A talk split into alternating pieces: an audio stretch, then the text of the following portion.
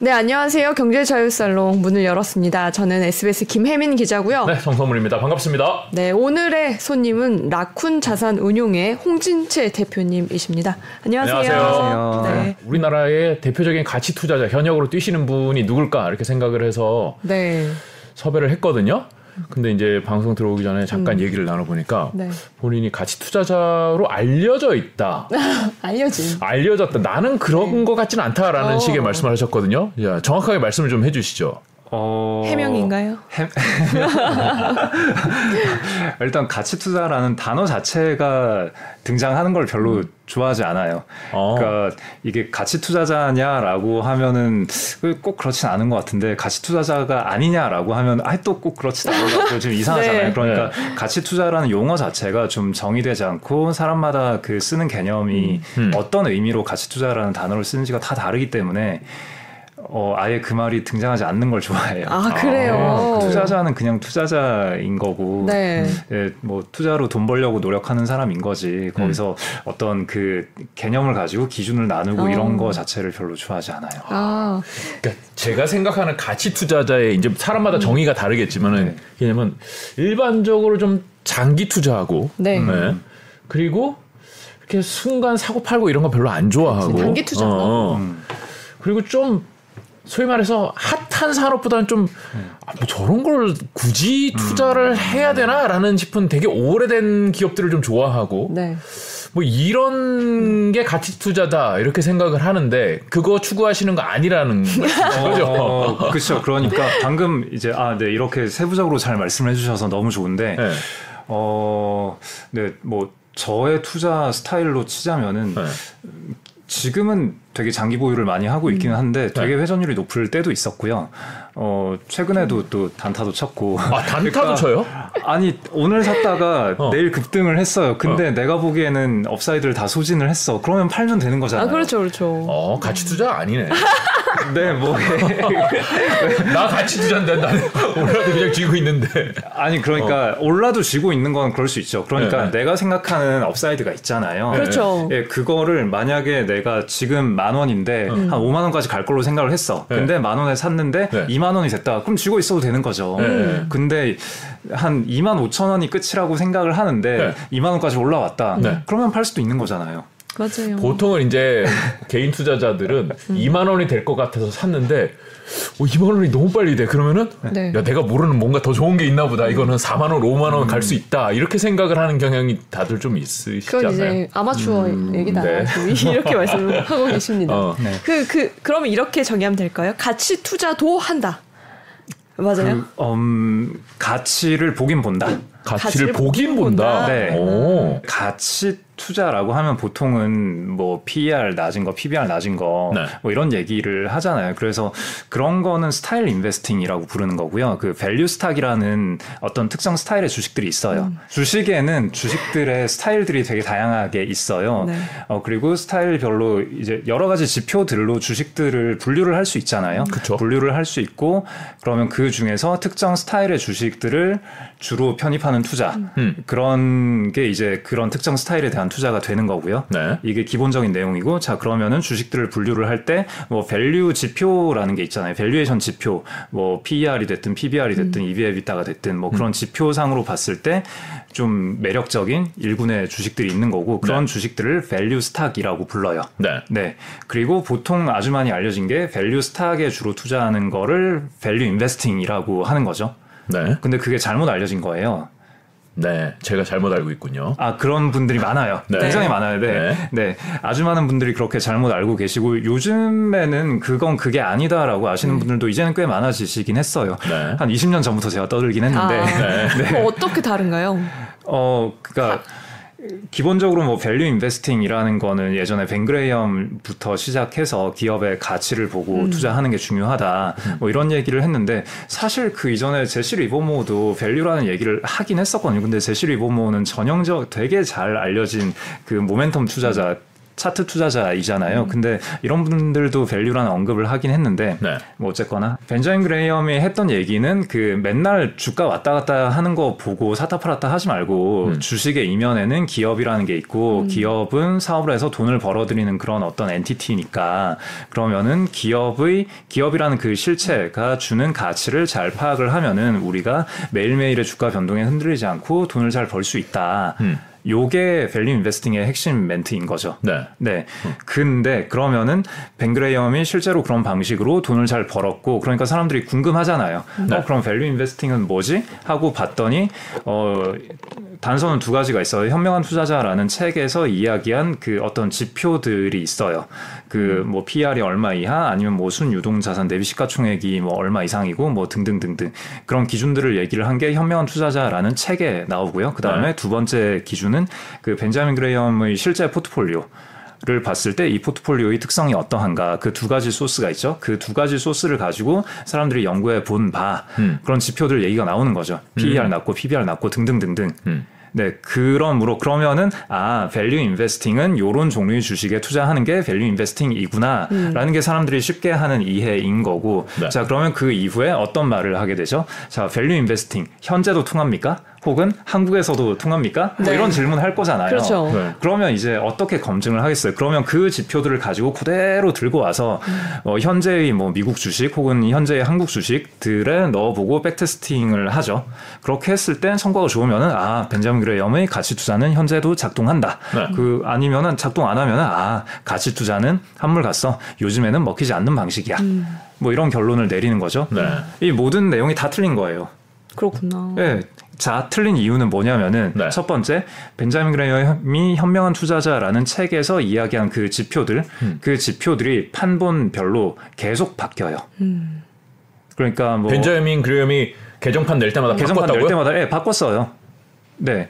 그러니까 중요한 거는 value 대비해서 싼 걸 사는 건데 네. 그러면 어떤 게 싼 거냐? 그건 시대별로 다르잖아요. 그렇죠. 네, 시대별로 다르고 산업의 네. 특성도 다르고 다 다른데 그런 몇 가지 숫자를 가지고 통일되게 몇백 년간 통하는 그런 기준을 제시하는 거는 그건 말이 안 되는 거죠. 음. 이미 현명한 투자자 책에 그 내용이 나와요. 몇 네. 가지 숫자를 가지고 투자를 잘할 수 있다고 생각하지 마라. 음.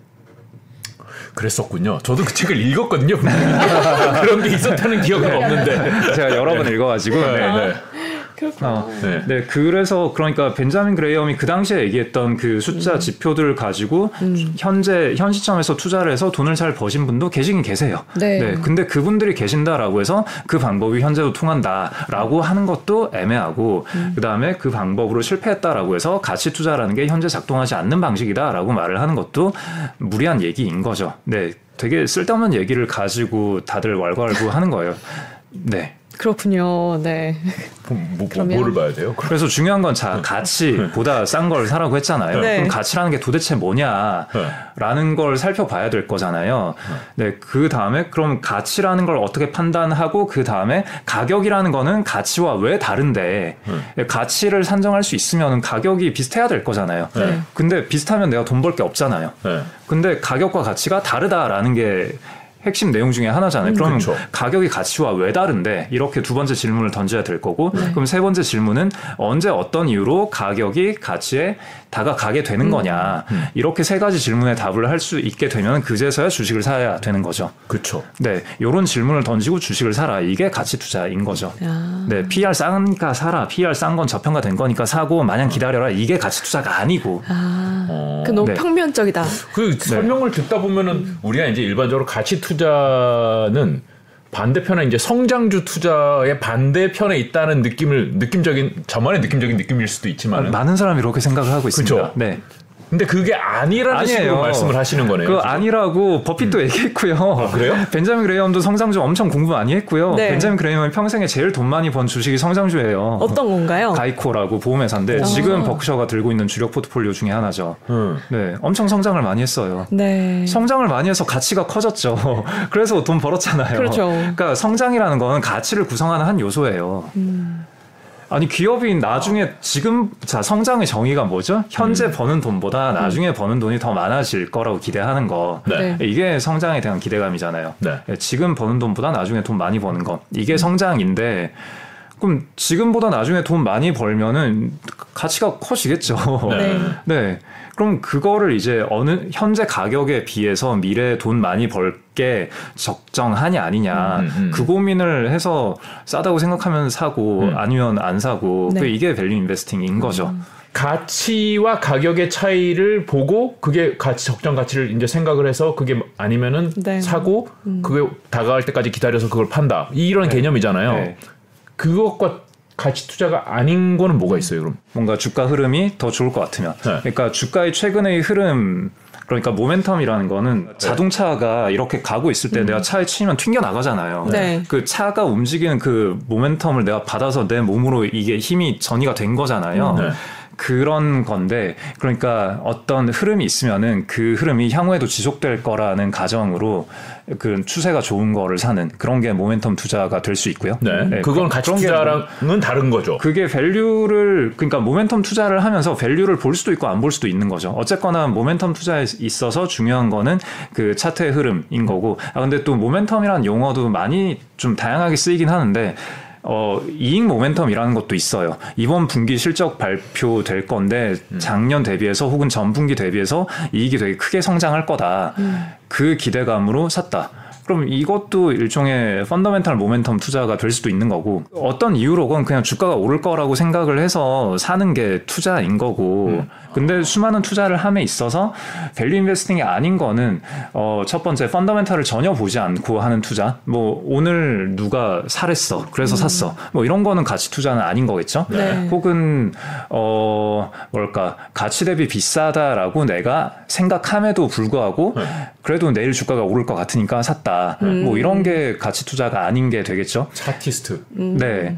어 그래서 가치를 본다라고 했을 때 이건 다 가치 투자다라고 볼 수 있는 거고요. 그래서 가치 투자냐 아니냐를 구분하는 게 되게 의미가 없어지는 거예요. 음. 이 기업이 뭐 하는 회사인지 한 번이라도 내가 살펴봤다? 그러면은 fundamental한 그 회사가 하는 사업과 이 주가가 연관이 어느 정도 있다라는 걸 내가 인정을 한 거잖아요. 음. 그러면 이 사람도 value investing이라는 걸 어느 정도는 가정을 하고 간 거죠. 음. 그러니까 모든 사람은 대체로 가치 투자자다라고 볼 수도 있는 거고요.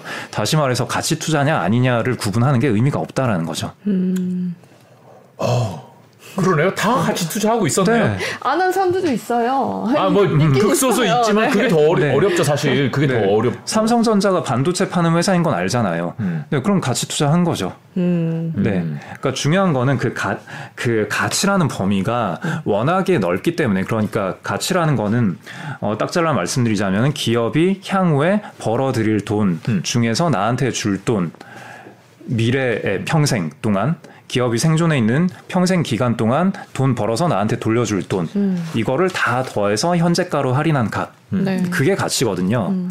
그러면 기업이 평생 벌어들일 돈인데 그게 엄청 범위가 넓을 거잖아요. 네. 그래서 이거를 낙관적인 가정을 넣었을 때 그 값이 되게 높을 수도 있고 좀 부정적인 전망을 넣었을 때 그 값이 되게 낮을 수도 있죠. 음. 그렇기 때문에 중요한 포인트는 가치라는 게 어떤 하나의 값으로 주어지지 않는다. 이걸 이해하는 게 중요한 거예요. 주식 투자라는 건 원래 굉장히 어려운 거고요. 그래서 개별 기업으로 개별 주식을 내가 분석해서 뭐 분석을 안 할 수도 있지만 아무튼 개별 주식을 내가 매매를 했을 때 장기적으로 시장보다 높은 수익을 거두기는 굉장히 어려워요. 네. 근데 주식이란 자산은 사실 장기적으로 그 자산군 자체는 되게 좋은 성과를 주긴 하거든요. 길게 봤을 때에는. 네. 자, 그러면 한 개인의 입장에서 주식이란 자산이 주는 이 매력을 포기하기는 아까우나 개별 주식을 매매해서 인덱스보다 높은 성과를 거두는 거는 굉장히 어려운데 네. 그러면 그 사이에 뭔가 있으면 좋겠잖아요. 네, 그게 전체 시장을 편입하는 인덱스 펀드라는 거고, 이게 또 애매하게 이상한 스타일별 인덱스 펀드 이런 거 있는데, 네. 뭐 그런 건 신경 쓰지 마시고, 전체, 전 세계 주식 시장을 편입하는 VT, Vanguard Total이라는 게 있어요. 네. 그래서 그걸 그냥 사고 가만히 있으면 돼요, 평생. 그러면은 웬만한 펀드 매니저 아니면 주식 투자 열심히 하는 사람들보다 훨씬 더 좋은 성과가 나요. 그래요? 허, 좀 허무하다는 느낌이 할 정확한 정답일 수는 있겠으나 굉장히 좀 허무하다는 느낌이 드네요. 그러니까요. 그 말씀을 들으니까. 그러면 그런데 그거를 음. 전체를 이기겠다고 지금 자산 운용사를 설립하신 거잖아요. 그리고 이겨 오셔지 않았나요, 주로? 네. 네. 네, 저는 했는데, 네. 그러니까 제가 할 수 있는 걸 여러분도 다 할수 아, 네, 있습니다. 이렇게 얘기하면 하시니까. 이거는 그, 네. 그러니까 뭐, 그러니까 물론 저도 제가 언제까지 시장을 이길 수 있을지 모르고, 음. 어쨌거나 뭐 제가 했으니까 여러분도 다 할 수 있습니다. 이 얘기는 좀 너무 후킹하는 그런 게 되잖아요. 그러면 좀 바꿔서 질문 드릴게요. 네. 대표님만큼의 수익을 얻으려면 어, 일반인들은 어떤 노력을 하면 될까요? 주식 투자할 때. 그래서 일단 주식하는 마음이라는 책이 있는데 2020년 네, 10월에 나온 네. 예, 그 되게 재밌는 책이더라고요. 네. 최근에는 다른 책을 쓰셨던데 아직 옛날에 쓰신 분이, 책? 다른 분이 쓴 네. 것처럼. 아, 아, 네. 아무튼 2020년에 읽어본 책 중에 제일 재밌는 책이었어요. 어, 그런 책이 있고 거기서 이제 방금 말씀드린 그런 얘기를 했어요. 그 초과 수익을 낸다라는 건 굉장히 어려운 거고 어 그래서 웬만하면 안 하는 시도를 안 하는 게 낫는데 굳이 시도를 하겠다라면은 이러이런 식으로 하시라 그런 네. 얘기를 했는데 네. 그게 이제 방금 말씀드린 이런 거 들어도 뭔 말인지 알겠는데 그래 네. 그럴싸하긴 한데 좀 깝깝하잖아요. 그래서 아시는군요. 네. 그래서 이제 아니 그래 이게 어렵다는 거 알겠고 알겠는데 그래도 나는 열심히 해서 추가 수익을 좀 내고 싶다. 그쵸. 그래서 뭘 어떻게 해야 되냐. 네. 그래서 어떤 원칙론에 대한 얘기는 주식하는 마음에서 좀 요만큼 했는데 그걸로 부족하다. 난 열심히 하고 싶으니까 좀 알려달라라고 네. 하시는 분들이 많아가지고 네. 그래서 그 후속착을 정 원하신다면 써드리겠다 하고 열심히 쓰다가 네. 이게 책 세 권 분량이 되는 거예요. 네. 그래가지고 아, 어떡하지 하다가 이제 3권은 자르고 1, 2권을 냈거든요. 네. 그게 자, 그럼, 올해, 올해 내신 네. 거죠? 그게 이제 어 그쵸 12월에 나왔으니까 뭐 올해 나왔다고 해도 되겠는데 아무튼 그게 이제 작년 12월에 나온 그 제가 작년에 읽어본 책 중에 가장 재밌었던 책또 거인의 어깨라는 책이 있는데 저만의 특별한 뭔가 있는 건 아니에요. 그러니까 네. 정답은 남아 있고요. 그러니까 아까 말씀드린 VT 이런 것도 뭐 정답 중에 하나인데 초과 수익을 내고 싶다라고 하셨으니까 네. 자 우리가 주식 투자를 잘 하고 싶다라고 하면은 기본적으로 음.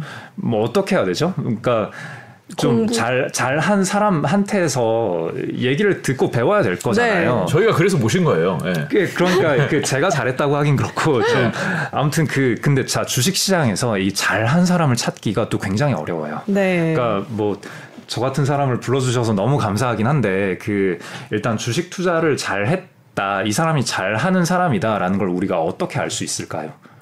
음. 성과. 성과. 네. 네. 근데 성과가 얼마 어, 얼마 동안 어떤 성과가 나오면 잘 한 거죠? 꽤 오랫동안 장기적으로. 오케이 좋습니다. 네. 네. 어, 꽤 오랫동안 그러면 한 10년 이상? 그쵸. 네, 네, 10년 이상 그럼 장기적으로 잘 했다. 그러면 수익률이 연 막 1년에 막 100% 200% 나면 물론 잘 한 거겠지만 저는 일단 거기에 한참 못 미치고 네. 버핏도 거기에 못 미치고 음. 그러면은 10년 이상 어, 10년도 조금 짧은 감이 들긴 하지만 아무튼 10년 이상 어, 시장 대비 뭐 한 5% 포인트, 10% 포인트 이상 초과 수익을 냈으면은 음. 잘한 사람 훌륭하죠. 네. 그럴 수 있고 근데 그 성과가 뭐 그럴 수도 있잖아요. 딱 1년 잘 10년 중에 딱 1년을 막 한 1000% 네. 내고 네. 그 다음에는 뭐 되게 의미 없고 그러면 또 애매하잖아요. 그렇죠. 네, 그러니까 연 매년 매년을 놓고 봤을 때도 좀 매년 이길 수는 없다 쳐도 음. 좀 좋을 때 좋고 안 좋을 때 안 좋고 해서 약간 이렇게 이렇게 하면서 좀 잘 이긴 네. 그렇죠. 네, 그 정도 성과를 냈으면은 이 사람은 그래도 꽤 잘했네라고 얘기를 할 수 있겠죠. 네. 근데 그런 식으로 성과라는 잣대를 들이댔을 때 우리가 아 이 사람 잘했구나라고 얘기를 할 수 있는 사람이 의외로 얼마 없어요. 음. 의외로 정말 얼마 없어요. 어, 전 세계 통틀어 봤을 때.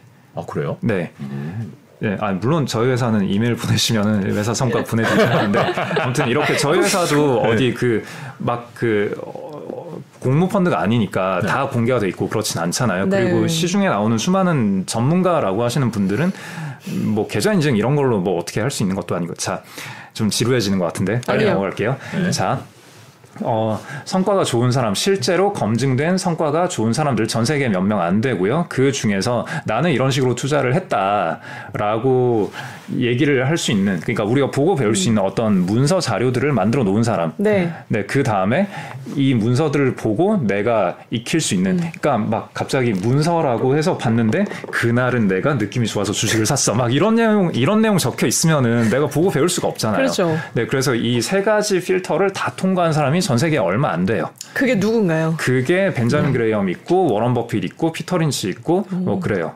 아, 그럼 제가 알기로 세 명밖에 없어요. 네. 보고 배우면 될까요? 어 근데 그래서 거인의 학교 1권에서 이제 그 세 명이 뭘 했는지를 적어놨는데 근데 여기서 이분들을 배운다라고 보고 싶다. 네. 감사합니다. 근데 여기서 우리가 조심해야 될 게 우리가 서두에 얘기했던 그런 거죠. 이분들의 투자 스타일. 네. 그러니까 이분들의 포트폴리오가 어떤 특색을 갖추고 있었고 그럼 나도 그걸 따라해 볼까? 음. 그러니까 한국에 좀 건전하게 투자를 공부해 보고자 하신 분들이 요 함정에 많이 빠졌어요. 예를 들어서 뭐 워런 버핏의 포트폴리오에 뭐 음. 소비재, 음식료 뭐 이런 것들이 있으니까 한국에서도 비슷한 아. industry의 주식 그리고 비슷한 어떤 valuation 지표를 가진 주식들을 사자. 네. 뭐 이렇게 하셨던 경우가 많고 그렇게 해서 실제 성과가 좋았어요. 좋았던 게 문제예요. 아. 그게 한국이 전반적으로 저평가돼 있다가 이 저평가가 해소되면서 쭉 올라가던 시기였 기 때문에 2000년대 초반에 네. 그래서 그 당시에 아 이게 가치 투자구나라고 음. 생각하셨던 분들이 핫했죠 그때. 네. 네. 그랬다가 그 이후에 한 2009년 10년 넘어오면서 그 이후에 이런 로직이 워킹하지 않는 거예요. 맞아. 그러면서 어, 가치 투자가 더 이상 작동하지 않는 건가? 혹은 어, 아니야 가치 투자는 이제 기다림의 철학이야 막 이러면서 음. 기다리면 올라간다. 뭐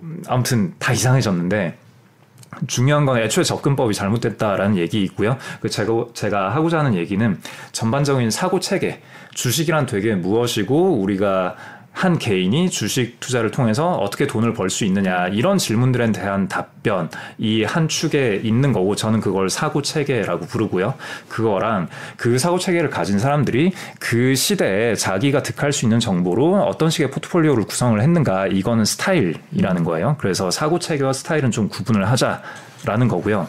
자, 그래서 이제 질문에 답변을 하자면은 그 훌륭하신 분들의 사고 체계 그건 이미 다 나와 있어요. 음. 이미 다 답이 나와 있는 거고 그것들만 잘 공부해서 나한테 잘 내가 잘 활용을 하면은 돈 버는 게 어렵지가 않아요. 네. 어렵지가 않습니다. 그래서 그 사고 체계는 뭔가요라고 물어보실 건가요? 아니면은 딴 질문 하실 건가요? 사고 체계는 앞 서서 설명하신 그걸 네. 말씀하시는 거잖아요. 음, 네. 뭐 그걸로 가치라면 가격은 네. 다르고 네. 가치는 그렇다.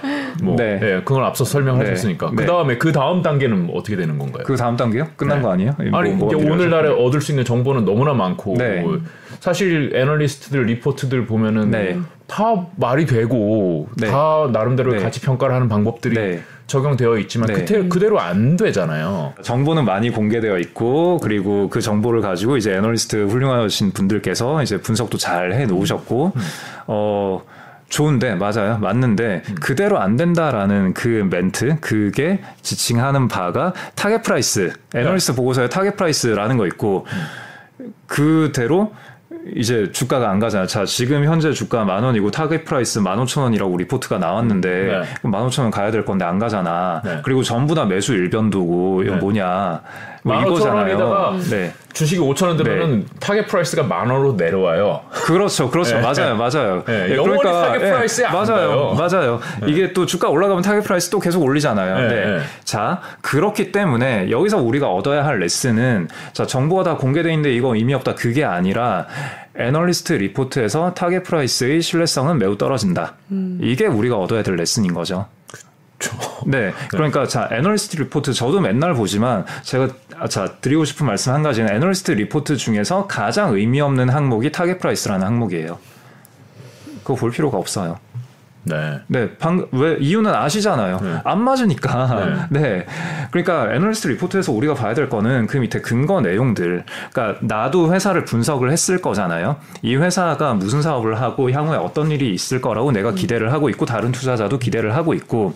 자, 그러면은 여기에 대해서 내가 회사에 전화해서 물어봐도 되고 어떤 이슈가 있을 때 실적 발표를 했건 아니면 어떤 이벤트가 터졌건 내가 회사에 전화해서 물어볼 수도 있고 아니면은 다른 사람의 의견이 궁금할 수도 있잖아요. 그럼 거기에 대해서 애널리스트 팟캐스트 리포트를 보면은 어떤 이벤트가 있었고 그 이벤트는 이런 식으로 해석을 할 수 있다. 뭐 실적이 잘 나왔는데 뭐 환율 효과가 이만큼 있었고 아니면 여기에서 일회성 요인이 이만큼 음. 있었고 뭐 등등등 얘기가 있을 거잖아요. 그럼 그걸 보고 내가 아 이번에 실적이 좋게 나온 거구나. 혹은 아 실적이 좋게 나왔지만 이게 까보면은 어 들이파 보면은 별로 좋은 내용이 아니구나. 음.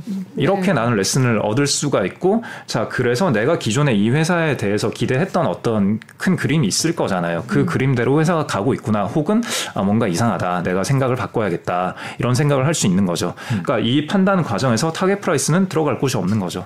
의미가 없어요. 중요하지 않아요. 주가가 지금 만 원인데 내가 생각할 때는 만 오천 원 정도의 가치가 있는 것 같아. 네. 그게 이제 우리 마음 속에 target price인 네. 애널리스트 리포트들도 애널리스트들도 나보다 음. 훨씬 더 이 기업에 대해서 많이 공부하고 잘 아시는 분들이 음. 그분들 마음속에 있는 가치를 적어놓은 게 아닌가요? 그 애널리스트 분들도 다 되게 열심히 하시는 분들이고요. 네. 그리고 본인들 마음속에 어떤 target price라는 게 있을 수는 있겠죠. 음. 어 근데 자, 일단 아까 제가 서두에 말씀드렸던 그 가치라는 거는 기업이 평생 벌어서 나한테 돌려줄 거에서 뭔가를 할인한 금액이라고 말씀드렸잖아요. 그러니까 이게 기본적으로 범위가 되게 커요. 되게 크고 근데 자 애널리스트 분들이 보기에 뭐 지금 현재 가격과 비슷하게 본인 마음속에 value가 나오는 경우도 있을 테고 아닌 경우도 있을 거잖아요.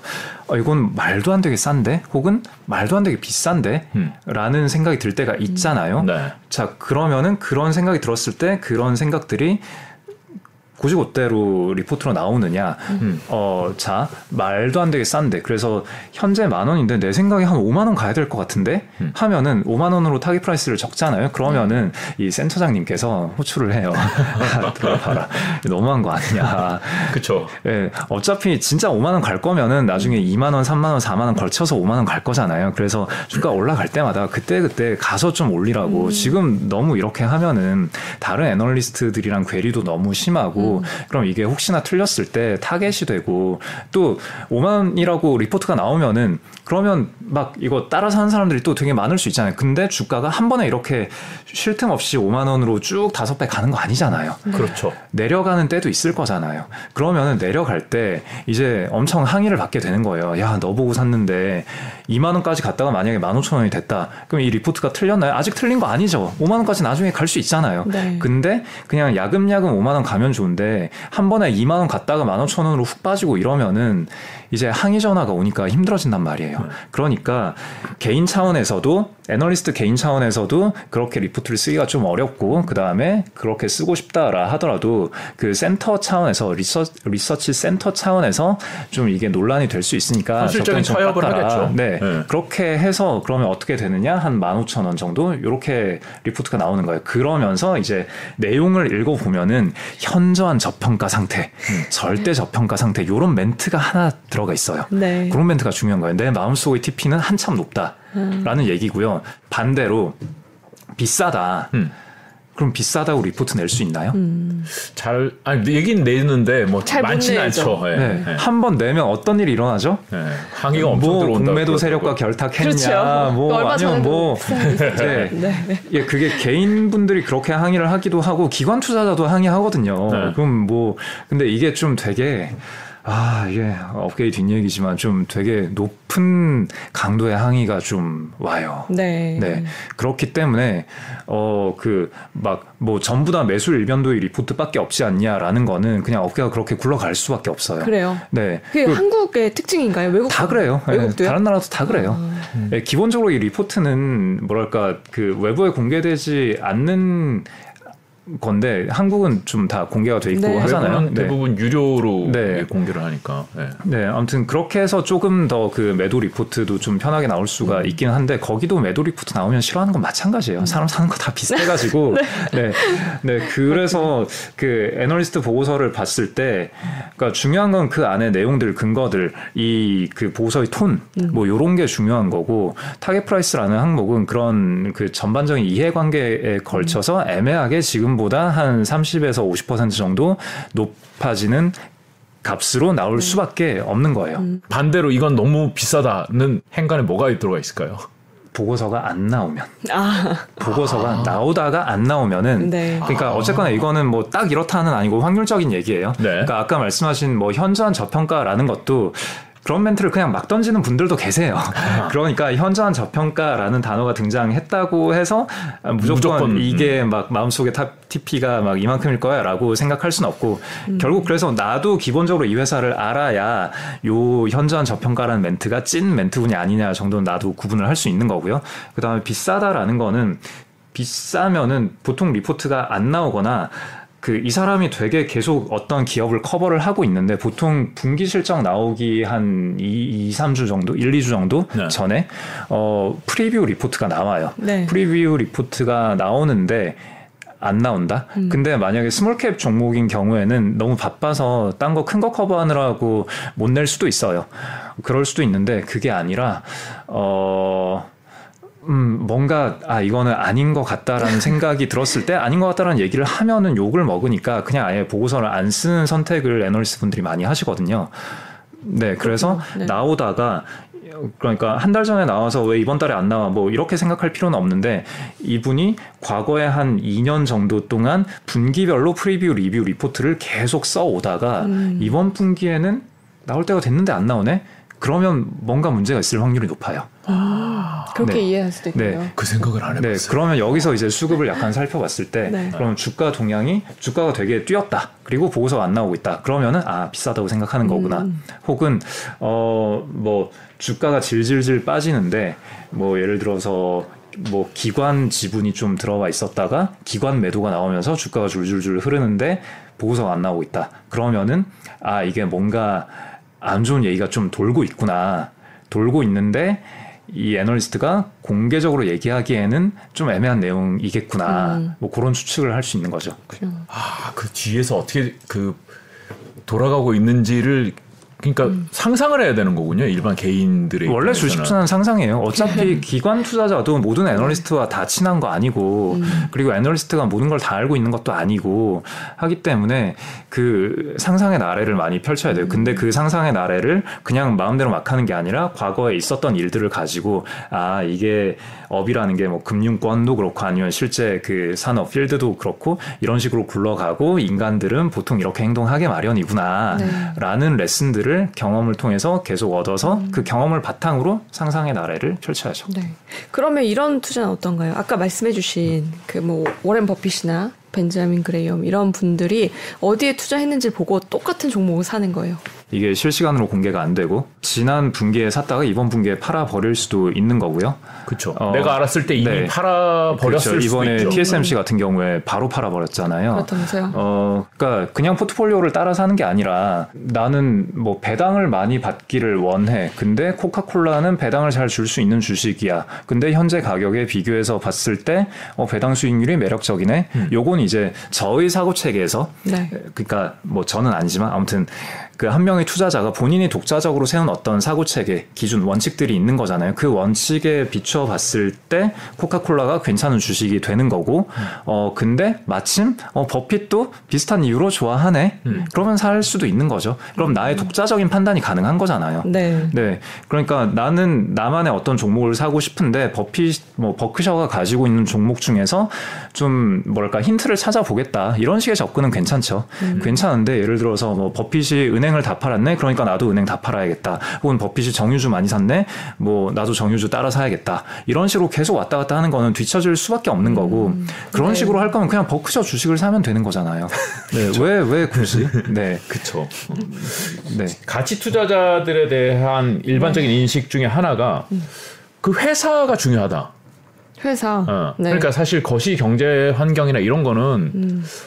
그건 잘 모르겠고 그거는 뭐 그렇게 중요하지도 않은 것 같고 그 음. 회사의 경쟁력이 결국은 주가를 결정짓는 거 아니냐 이런 생각을 하시는 분들이 좀 네, 많은 것 같은데 그렇게 생각을 많이들 하시고 네. 뭐 그렇게 생각을 하시게 될 근거가 뭐 몇 가지 있기는 해요. 어, 일단 피터 린치 같은 경우에 어그 거시경제를 분석하는데 1년에 한 13분 정도 쓰는데 그중에 10분은 버리는 일이다. 네. 뭐, 뭐 그렇고 그 다음에 뭐 워런 버핏 같은 경우에는 어, 거시경제를 예측하는 사람들은 두 번 예측해서 열 번 틀린다. 뭐 그런 말씀도 하셨고, 네.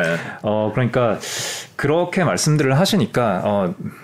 이제 나는 훌륭한 가치 투자자야. 나는 매크로 같은 거 안 봐. 네. 나는 시장 네. 같은 거 보지 않고 나는 기업에 집중해. 음. 뭐 이렇게 말씀하시는 분들이 많아요. 음. 많은데 음. 어, 자, 일단, 음, 첫 번째, 기업을 본다라고 하는 게 거시 경제를 보지 않는다와 이게 동시에 성립할 수 있는 얘기인가. 기업을 본다라는 건 기업의 quality, 기업이 얼마나 잘 하고 있는가, 믿을 만하게 사업을 하고 있는가, 이걸 보겠다라는 거잖아요. 네. 그럼 그걸 뭘 가지고 보죠? 뭐 실적 잘 나오는 거 좋습니다. 실적이 잘 나왔는데 이번에 뭐 원자재 가격이 확 떨어져 가지고 기업이 그 마진이 많이 나서 그래서 실적이 잘 나왔다. 이건 회사가 잘한 건가요? 아니잖아요. 그렇죠. 네, 뭐 유가가 급등해가지고 회사가 이익이 박살이 났어. 혹은 코로나 때문에 길거리 아무도 안 나가서 이 회사는 뭐 오프라인 쪽에서 뭘 하고 있었는데 실적이 안 나왔어. 이거 기업이 잘못한 건가요? 아니죠. 예, 아니잖아요. 음. 근데 만약에 나는 매크로 안 보고 기업만 보겠다. 그래서 세상에 코로나가 일어나고 있는지 아니면은 뭐 연준이 양적 완화를 하는지 양적 긴축을 하는지 아무 관심이 없어. 음. 하면서 회사를 파악하겠다라고 했을 때 뭘 제대로 파악할 수 있는 거죠? 그런 게 뭐 별로 관계 없는 기업이 있을 수는 있겠는데. 그러, 예, 그러면 자 관계 없다라는 건 일단은 그걸 뭔가를 봤을 때. 네. 어, 그니까, 아무튼, 그렇게 하면은 이제 그렇게 외부 변수의 변동, 민감도가 낮은 회사를 위주로 사겠다라는 본인의 어떤 취향, 스타일을 네. 얘기하는 거죠. 나는 아 거시경제 보는 게 너무 힘들어, 피곤하고 네. 어, 그런 걸 잘 맞출 자신도 없고 그러니까 그런 거에 비해서 실적이 많이 흔들리지 않을 회사를 믿고 그냥 편하게 가겠다. 그럴 수 있죠. 그건 그분의 취향이자 스타일인 거예요. 근데 이것이 가치 음. 투자다라고 얘기하는 거는 무리가 있다라는 거고, 음. 그러니까 뭔가를 어떻게 관념화하는 그 시도가 좀 되게 있어 보이긴 하는데 되게 많은 오해를 낳고 그냥 본인의 취향인 거예요. 그럼 그렇게 본인이 잘 하시면 되고, 음. 네.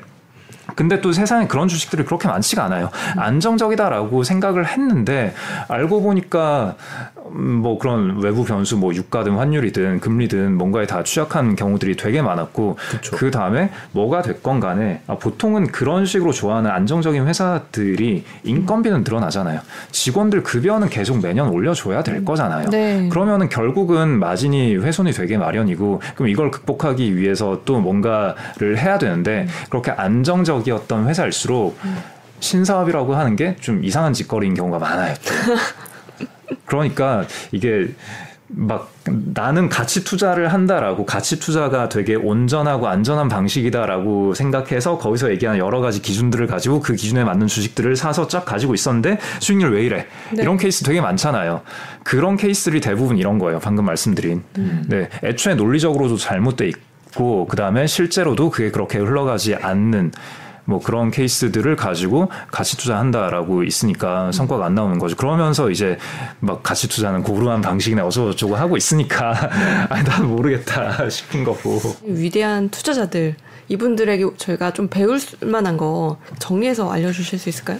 워런 버핏은 음. 벤자민 그레이엄으로부터 세 가지를 배웠다라고 합니다. 네. 첫 번째, 주식은 사업의 일부로 보아야 하며, 두 번째, 어, 시장을 바라보는 어떤 관점을 구축을 해야 하고, 미스터 마켓이란 얘기예요. 네. 네. 그다음에 세 번째는 안전 마진을 확보한 채로 투자를 해야 된다. 음. 이렇게 세 가지. 사실 이 세 개가 다예요. 네. 버핏이 하는 것도 이거를 그 자기가 어떻게 구현을 할 거냐라는 측면에서 좀 다르게 한 게 있는데 버핏은 기본적으로 그레이엄한테서 요 세 가지를 배워서 음. 그냥 본인 투자에 그대로 활용하고 있고 그냥 이게 다라고 봐도 무방해요. 그럼 버핏은 어떻게 네. 본인만의 형태로 바꿨냐라는 네. 거에서 그레이엄과 차이가 좀 있는데 그레이엄의 관점에서 가치는 회사와 싸워서 회사 이만큼 뭔가 뜯어낼 게 있는데 회사랑 파이팅을 해가지고 야 이거 왜 배당 안 하고 가지고 있냐? 너네 사업에 별로 필요 없는 것 같다. 해서 파이팅해서 뜯어내는 거. 네. 지금의 행동주의 투자가 하는 게 그거죠. 네. 그거를 했던 1세대가 벤자민 그레이엄이고 그러니까 가치라는 거를 회사로부터 뜯어낼 수 있는 고정된 어떤 무언가로 음. 본 거고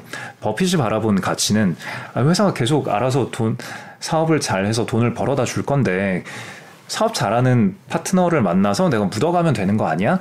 라는 게 이제 그레이엄과 버핏이 다른 점인 거죠. 음. 그레이엄은 어, 경영진 따위 신경 쓰지 않는다. 경영진이 훌륭한 경영을 잘 할수록 잘 하고 있으니까 내가 싸워서 얻어낼 게 없다. 이미 잘 하고 있는데 그래서 경영진이 안 좋을수록 자기는 더 선호하는데 네. 버핏은 안 좋은 경영진보다는 훌륭한 경영진을 훨씬 더 선호를 하죠. 그게 음. 그레이엄과 버핏의 근본적인 차이이고 근데 여기서 이제 우리가 좀 조심해야 될 게 그럼 훌륭한 경영진이 있는 뭐 어떤 회사를 샀는데 이번 분기에 수익률 안 좋네 왜 이래?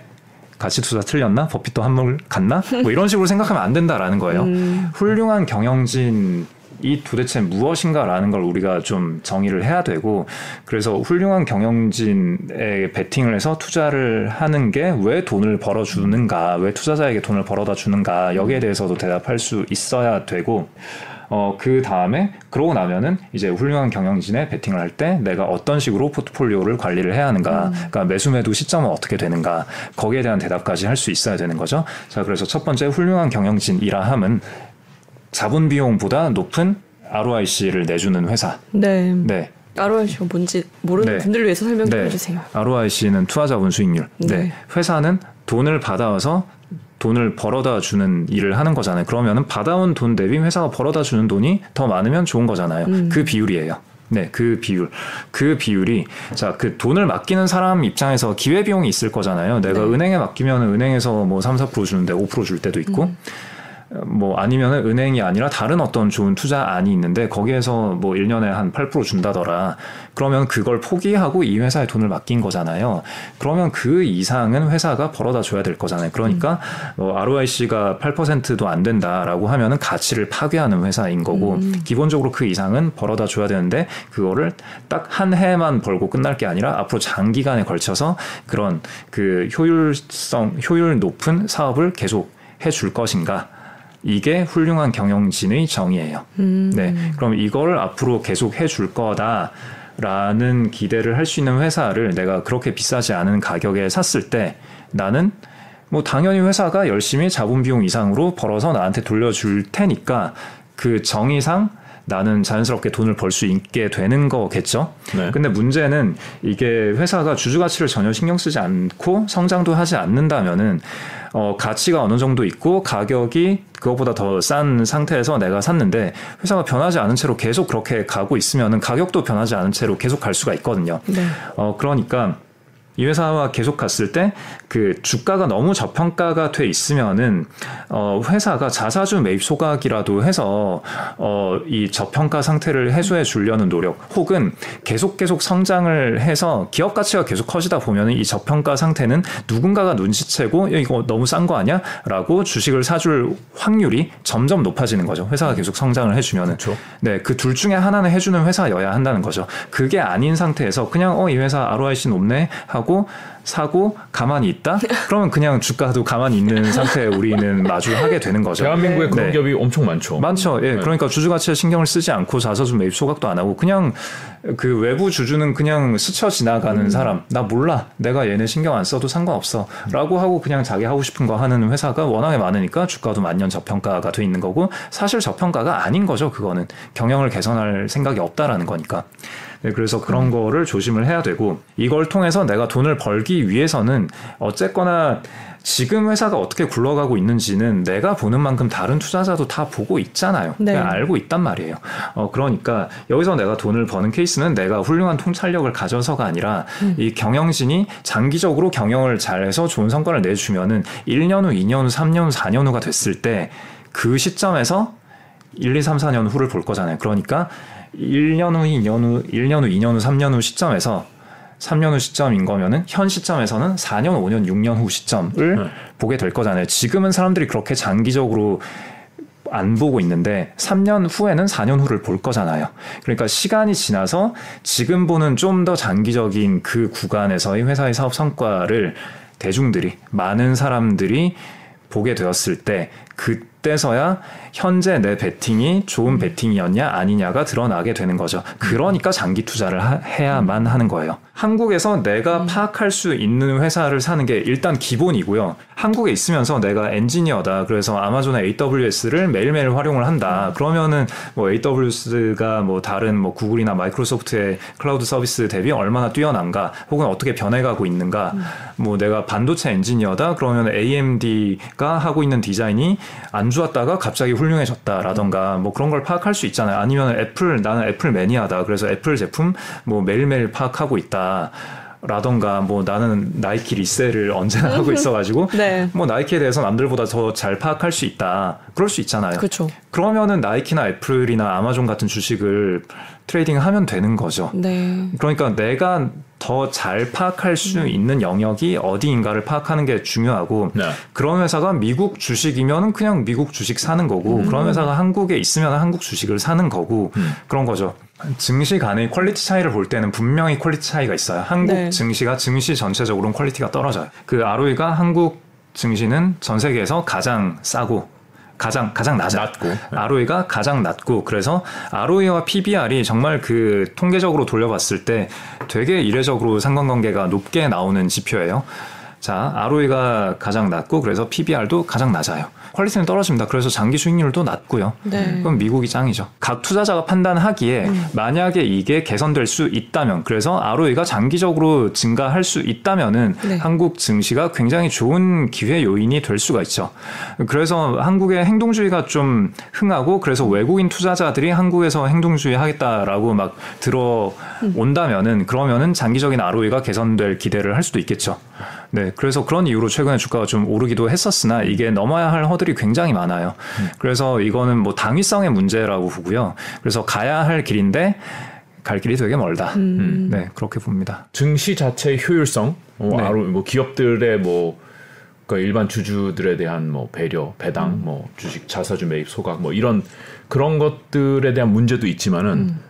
이 경제 전체로 봤을 때 미국은 그냥 세계 최고의 선진국이고 우리나라는 지금까지 굉장히 빠른 속도로 발전해 왔지만은 어떻게 될까 앞으로 뭐 이런 데 대한 불안함도 사실 음. 아니면 우리나라가 지금 이제 굉장히 빠르게 선진국 대열에 들어가고 있으니까 여기서 네. 진짜 조금만 더 올라가면 우리나라 진짜 완전 경제 자체가 커져서 증시 자체도 훨씬 더 커질 수 있지 않냐 이렇게 음. 볼 수도 있을 것 같기도 하고요. 음, 한국의 펀더멘탈에 대해서라면 저는 그 두 번째 말씀하신 거, 두 번째 발언 저는 그렇다고 생각합니다. 그러니까 음. 증시야 뭐 따라서 좋아질 수 있겠지만 네. 뭐 어, 좋아지면 좋겠어요. 어, 한국의 경제는 굉장히 튼튼하다라고 생각합니다.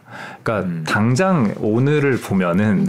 이제 언제나 되게 많이 흔들리고 있어요. 그 뭐 소규모 개방 경제가 대외 변수에 취약하고 음. 뭐 증시 자체도 외국인 수급에 맨날 휘둘리지만 뭐 한국의 그 펀더멘탈한 산업도 맨날 중국에 치이고 미국에 치이고 일본에 치이고 뭐 가끔은 또 러시아에도 치이고 막 그러잖아요. 네.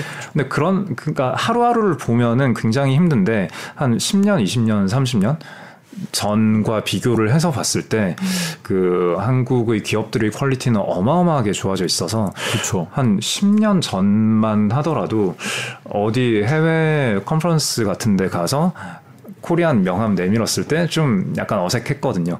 근데 지금 어디 가서도 코리아에서 왔다 그랬을 때 어색하지가 않잖아요. 음. 그냥 아 코리아 어 나 알아. 그러니까 코리아가 어디에 붙어 있는지를 안다라는 것만 해도 되게 엄청난 거거든요. 엄청난 위상이에요. 근데 그게 그냥 단지 그 허명이 아니라 그냥 진짜 우리가 제대로 해서 좋은 제품들을 만들어내서 글로벌에 팔고 있는 그런 것들이 되게 많기 때문에 음. 그러니까 신뢰도가 중요한 제품들 중에서 가성비를 따졌을 때 한국의 가성비는 엄청나기 때문에 여기에서 한국이 할 수 있는 게 되게 많고 앞으로도 더 많아질 거고. 네, 음. 그래서 저는 일단은 한국의 경제는 굉장히 튼튼하다. 음. 경제는. 좋은데 시장은 비효율적이고 효율적이 됐으면 좋겠다. 시장 그러니까 금융시장, 네, 그러니까 주식 회사라는 게 굴러갈 때그 음. 주주 가치라는 걸 전혀 생각을 하지 않고 굴러가는 관행이 오래 지속이 됐고 앞으로도 이게 해소될 여지가 안 보이진 않지만 좀뭐 넘어야 할 산은 높다. 네. 음, 네. 맨 처음에 VT 이런 얘기 드렸잖아요. 네. 그러니까 전 세계 주식시장 편입 뭐 이런 얘기 혹은 아니면 미국이 말씀하신 대로 가장 효율적이고 잘 굴러가는 시장이니까 뭐 미국을 사는 SPY 뭐 이런 얘기는 드리는데 네. 코스피 200 인덱스를 사실 이런 얘기는 제가 안 하거든요.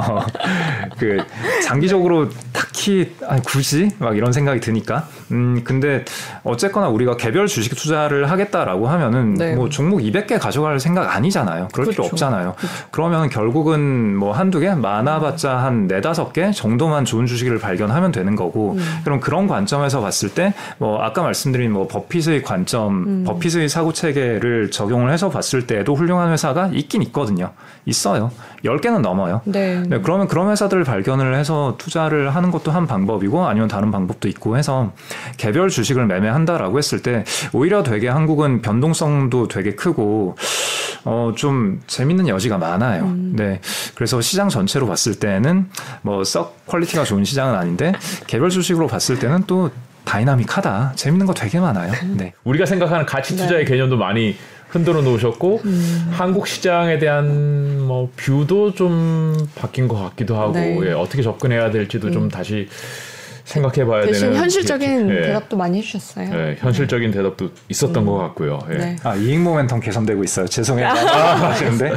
그 포스피 이익 전망치가 바닥 치고 살짝 올라오고 있어요. 1분기 음. 실적 발표 끝났잖아요. 네. 제일 중요한 얘기를 마음에 마지막에 네. 바닥은 찍었다. 아, 네. 네. 그렇게 어, 시장을 보고 계시다. 예. 네. 사실 뭐 주식 투자하시는 분들이 재작년에 굉장히 좋았고 작년을 음. 거시면서 좀 힘든 시간을 네. 어, 지내고 있는데 아직도 음. 시장에 남아 계시다면은 이럴 때 우리가 여기 어떻게 접근해야 될까? 뭐 다시 한번 자신의 가치 체계 뭐 그리고 음. 어, 생각하는 방법들 뭐 여러 가지 좀 점검해야 될 시기가 아닌가 싶어서 예, 그렇게 받아들이면은 어, 대표님 말씀을 좀 예, 오늘 유익하게 받아들일 수 있을 것 같습니다. 음. 감사합니다. 오늘 말씀 잘 들었습니다. 고맙습니다. 감사합니다. 감사해요. 네, SBS 경제 자유살롱 오늘 여기서 마무리하겠습니다. 스브스 프리미엄 들어가시면은 저희와 소통할 수 있는 창구가 또 따로 마련되어 있고요. 거기도 회원 가입하시고 의견 남겨주시면은 저희가 방송에 적극 반영하도록 하겠습니다. 네, 오늘 방송 여기서 마무리하겠습니다. 고맙습니다.